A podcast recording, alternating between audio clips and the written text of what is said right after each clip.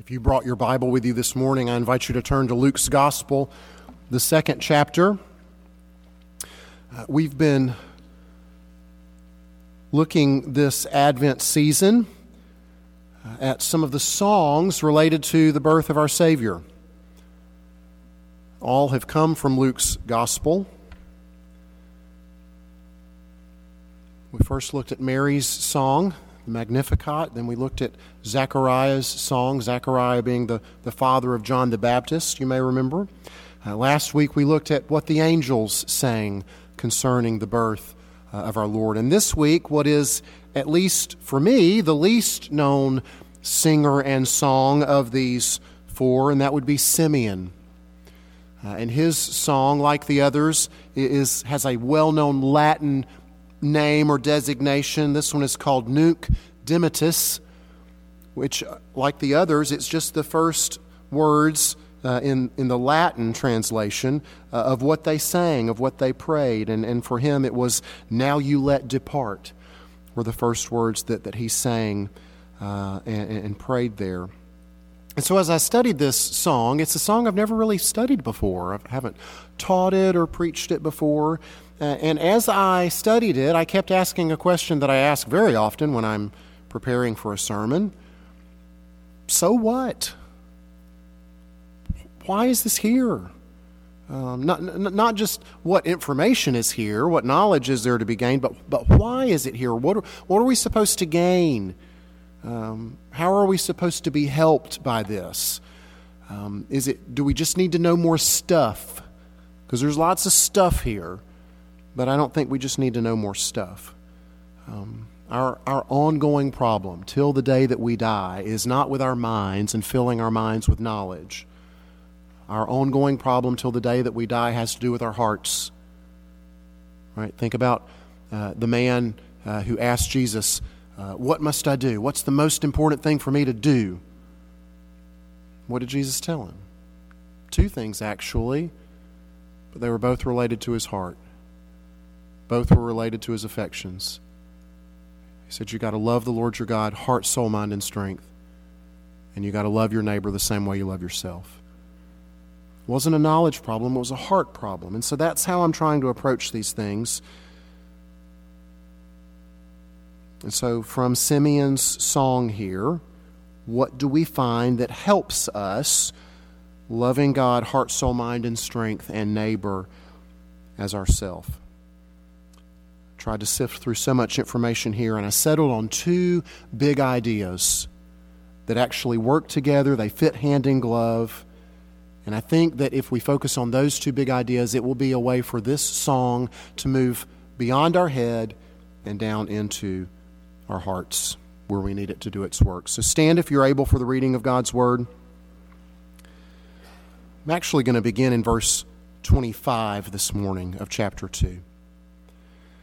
Now there was a man in Jerusalem whose name was Simeon, and this man was righteous and devout, waiting for the consolation of Israel, and the Holy Spirit was upon him. And it had been revealed to him by the Holy Spirit that he would not see death before he had seen the Lord's Christ. And he came in the Spirit into the temple, and when the parents brought in the child Jesus to do for him according to the custom of the law, he took him up in his arms and blessed God and said, Lord, now you are letting your servant depart in peace according to your word. For my eyes have seen your salvation, that you have prepared in the presence of all peoples, a light for revelation to the Gentiles and for glory to your people Israel. And his father and mother marveled at what was said about him. And Simeon blessed them and said to Mary his mother, Behold, this child is appointed for the fall and rising of many in Israel, and for a sign that is opposed.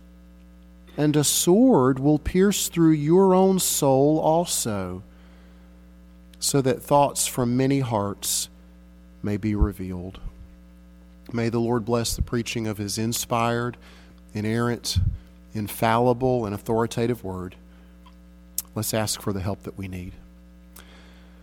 Oh God, would you help us in these moments, these moments on Christmas morning, to know what it is that you want to do through this passage in our hearts, that we might love you, heart, soul, mind, and strength, that we might love our neighbor as ourselves.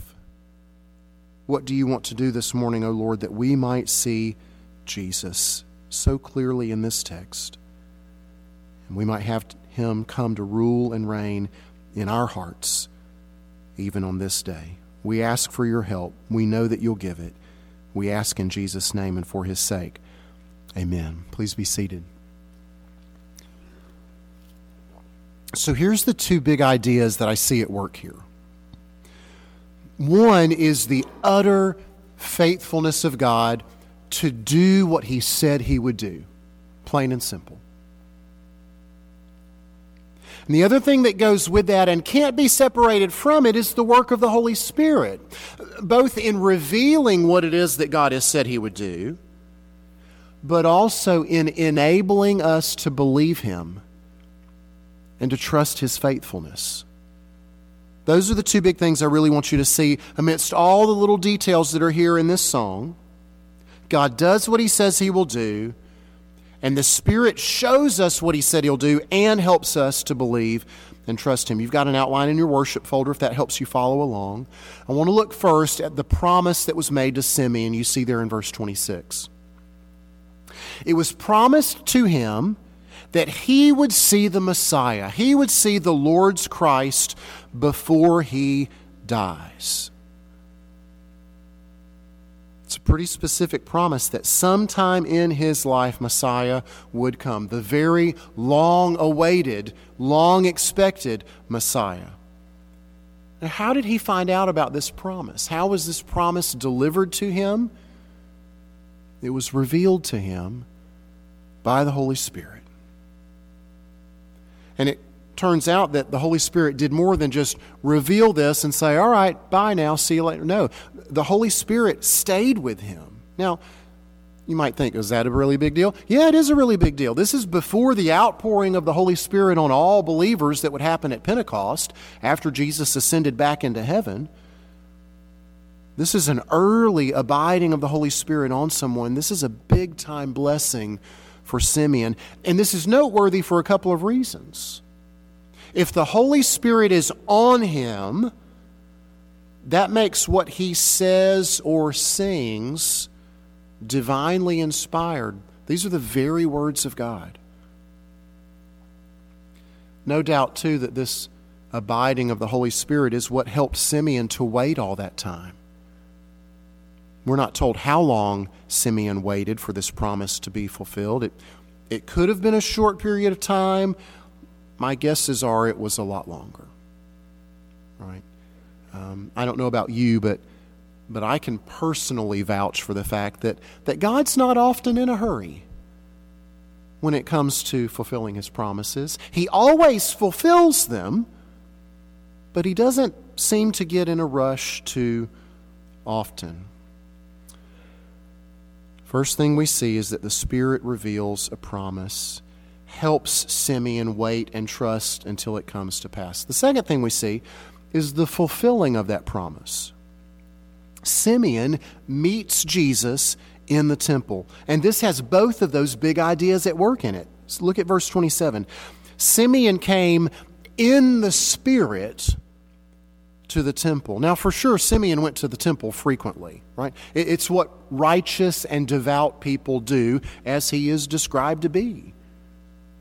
But that he went at this specific moment on this specific day, while it just so happened that Joseph and Mary had made their trek to Jerusalem so that they could offer the appropriate sacrifices following Jesus' birth. It's this little window of time that Simeon comes into the temple. And so that that in the Spirit I read as he was moved by the Spirit. Go now. Go now. Now would be a good time to go to the temple. So the Spirit gets him there at just the right time. And the Spirit, no doubt, is also who is helping him recognize Jesus when he sees him. I'm sure Jesus was not the only baby brought to the temple that day. Jerusalem was a big place. It was a busy place. And I'm pretty sure that Mary and Joseph didn't look all that extraordinary in their appearance, unless it might have been for their poverty. But Simeon somehow knew it was them. He knew it was them. And so the strange old man approaches, perhaps asks, "Can I hold your baby?" New moms love it when that happens.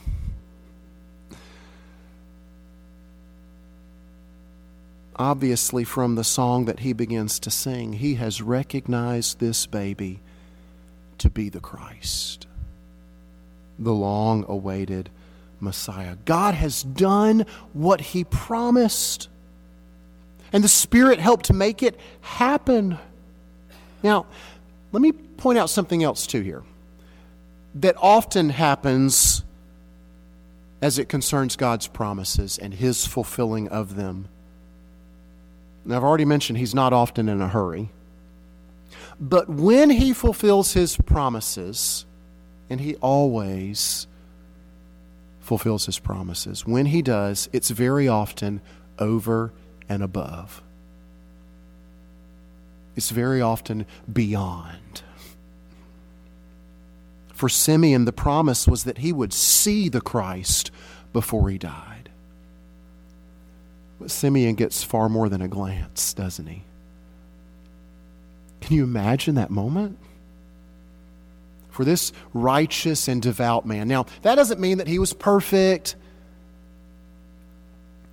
It means, among other things, that he loved and feared God. It, it means that to him, God was a really important deal in his life. And so this promise of, of seeing the Christ had to be the most important thing that he clung to. And now he is clinging to that promise literally in his arms. He holds his Savior. That's just a wee bit better than seeing him from a distance across the temple. And this is closely related to number three. Maybe number three could have been lumped in with two, but I separated it out, because it is a very clear function of both of our big ideas at work, of God's promises being fulfilled and of how the Spirit helps us hold on to those promises and believe them. We can have a similar peaceful embracing of our own deaths like Simeon does here in this song. Now, we don't know how soon after seeing Christ that Simeon thought he would die. Some think he was probably a really old guy at this point, that he had waited literally his entire life for this thing to happen. And perhaps Simeon felt like death would come relatively soon now. But it does not stir in him even the remotest sign of fear or anxiety or of, oh no, I've seen the Christ. Now it's coming. There's nothing like that. On the contrary, he describes peace. Now you let me depart in peace. Satisfaction, as, as if everything he had sought in his whole life had now been granted. There's no angst for him over, oh my goodness, there's this bucket list and I haven't marked everything off yet. There, there's, there's none of that. There's no panic over anything. No, he, he just, he sees, he embraces Jesus. He says, I'm good now. I'm good now. Got everything I need. I, I can die a happy man. Friends, that is the function of both knowing that God is a God who fulfills everything that he has said he would do, and the Spirit enabling us to cling on to that and believe it with all our hearts. Number four on the outline lifts our eyes up off of Simeon himself and the promise made to him to this larger promise that God made to his people. The, the passage begins back in verse twenty-five with a whole nation waiting for consolation, waiting for comfort, waiting for soothing, waiting for somebody to tell them, you know, everything's going to be all right. Consolation is something that God's people had long needed, had, had often needed. Think about their suffering and bondage in Egypt. Think about the desperation of their lives in exile in Babylon. Think about now, even now, how they've been oppressed under Roman tyranny during this occupation. But God had promised all along, and that promise still stands, comfort. I'm going to send you comfort. I'm going to comfort you. And you can find that promise all over the pages of Scripture, and it's very often in the mouths of the prophets. Dozens of places we could turn. I picked out just one that would suffice this morning, Isaiah sixty-one. This prophecy of our Lord Jesus. The Spirit of the Lord God is upon me, because the Lord has anointed me to bring good news to the poor. He has sent me to bind up the brokenhearted, to proclaim liberty, liberty to the captives, and the opening of the prison to those who are bound, to proclaim the year of the Lord's favor, and the day of vengeance of our God, to comfort all who mourn. And if you look at all of those passages of comfort in the Scriptures, the sum total of them is that they point to Messiah. They point to the fact that ultimately comfort will come in a person. Ultimately, comfort will come because God is going to be near to us, present with us. And Simeon this morning in the temple sees that this has happened. This is it, he sings. Verse thirty, he says, "My eyes have seen your salvation." He's holding a baby, but he's saying, I'm holding salvation in my arms. God has been faithful and done what he has promised, yet not everyone sees it. Think of the introductions Simeon could have made that morning to the, to the priests who were on duty, to the religious leaders that no doubt were there. But they don't see him. They don't get it. In, in fact, if you think about Luke's gospel and what Luke is presenting here, he presents two faithful, God-fearing Jews, Simeon and Anna, who comes in the verses after. Two who see what's going on. And the only reason they recognize, I'm sure, is because of the Spirit's help. To see, to recognize, to not be blind. That was true then, that's true now. Right? It, it's Christmas, for crying out loud. The, the story of baby Jesus born in a manger is everywhere. And yet, those who embrace and celebrate Jesus as their everything are truly far and few between. It takes the Spirit moving.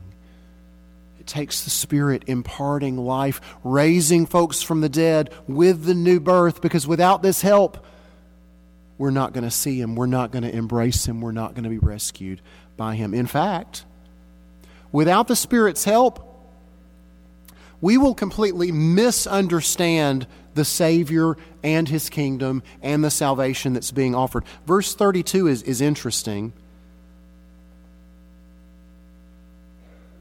In one way, it captures the entire message of the Old Testament. That the majority of God's people misunderstood. This Jesus in Simeon's arms that he says is God's salvation. Simeon says he's a light for revelation to the Gentiles and glory for your people Israel. Right? There's so much wrapped up in that. I couldn't begin to unpack it all this morning. But let me give you just one tiny little glimpse of something that's going on there. God's people, Israel, definitely saw themselves as glorious. They were a proud people. They were the chosen people of God. And they thought, well, we must be something then. despite God saying over and over again, it's not because you're something, it's just because I love you. It's not because you're so great, it's just because I love you. They thought they were something. And they knew that their Gentile, pagan, evil, low-life neighbors were nothing.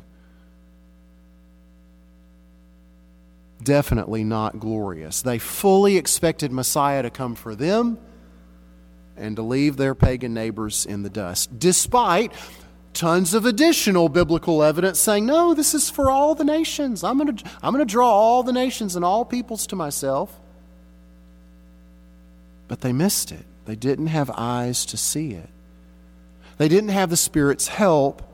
They completely missed the fact that their glory, and indeed God had shown His glory on them as His people, but they missed the fact that their glory had nothing to do with them. And it had everything to do with how God wanted to use them to be a channel of His blessing to the nations. That was a glorious calling and privilege indeed, but they missed it. Without the Spirit's help, they missed, the vast majority of them did, that their glory was in being a blessing to all nations. That's what had originally been promised to Abraham thousands of years before. The rest of what Simeon has to sing about this baby or say about this baby in his arms continues to point to the absolute necessity of the Spirit's help. If we're to really understand what's going on with Jesus, verse thirty-four, this child, the salvation He brings, prepared by God for all people, Jesus, He says, is appointed for the fall and rising of many. He is a sign that will be opposed. Simeon knows. Now remember, the Holy Spirit's on him. So this isn't just his, his opinion. It's not just his common sense. This is revealed to him. He knows not everyone's going to be a big fan of Jesus. He knows that His ministry will be opposed. He knows that many will fall because of Jesus. Many will, to borrow the language from Isaiah eight that I'm sure Simeon was thinking about, many will stumble on this stone. They will trip and they will fall on the stone who is Jesus. But for others, He will become their cornerstone. Now, this can really put a damper on some of the cultural warm fuzzies of Christmas, can't it? Much like the Revelation reading earlier. To talk about how divisive Jesus really is. That, that's not something that gets mentioned too often in the Christmas carols and in the little children's Christmas pageants. Jesus coming, his, his being born that night in Bethlehem, His life, His ministry, His death, His resurrection, that is ultimately a very divisive thing. It forces you into one of two groups. Only two. There's a group that embraces who He is and what He's done.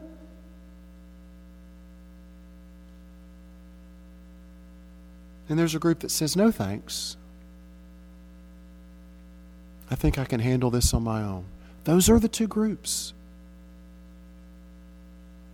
Simeon even offers a, a vague foreshadowing of the crucifixion here.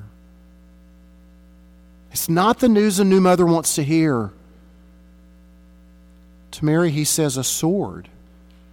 And that's the word for a, a long sword, maybe even like a spear. He says a sword will pierce your soul also.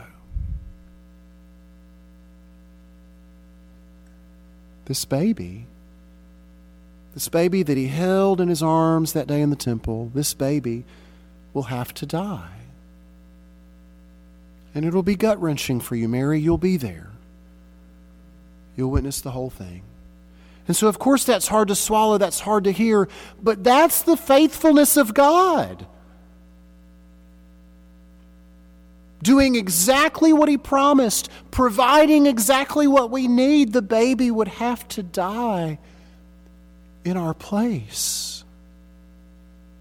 And it's the Spirit who is our helper in revealing to us the faithful provision of God and in helping us to believe it and to trust it. Can you sing with Simeon this morning? Because you've embraced Jesus. Because you hold him in your full and satisfied heart. And you realize that he's everything that you could possibly hope for, everything that you need. Do you have him in your arms and in your heart this morning in a way that you could even face the moment of your death with a peace that passes human understanding? Because the Spirit has revealed it to you and is helping you to believe it and to cling to it. That is my prayer for you on this merry Christmas morning. Father, we thank you that you are a God who does what he says he will do. We thank you for the long record of your faithfulness in Scriptures, and we thank you how we can testify this morning to the long record of your faithfulness in our own lives. How we could share with one another story after story after story that you are a God who does exactly what you promised to do. And we thank you and praise you this morning for the Spirit's help, for how we need his help, both in his revealing to us what you have promised to do, but also in helping us to believe it. To believe your faithfulness, to believe that you are trustworthy. And so my prayer this morning is that we would be able to sing with Simeon, that we would be able to embrace the Lord Jesus in a way that would lead us to have hearts that are fully satisfied in him and need nothing else. In ways that are so fully satisfied, so fully at peace, that yes, when it comes time, we would even be able to embrace the moment of our death, not with angst or dread or worry, but with peace. Grant that peace to us, we pray. In Jesus' name and for his sake. Amen. Would you stand and let's sing.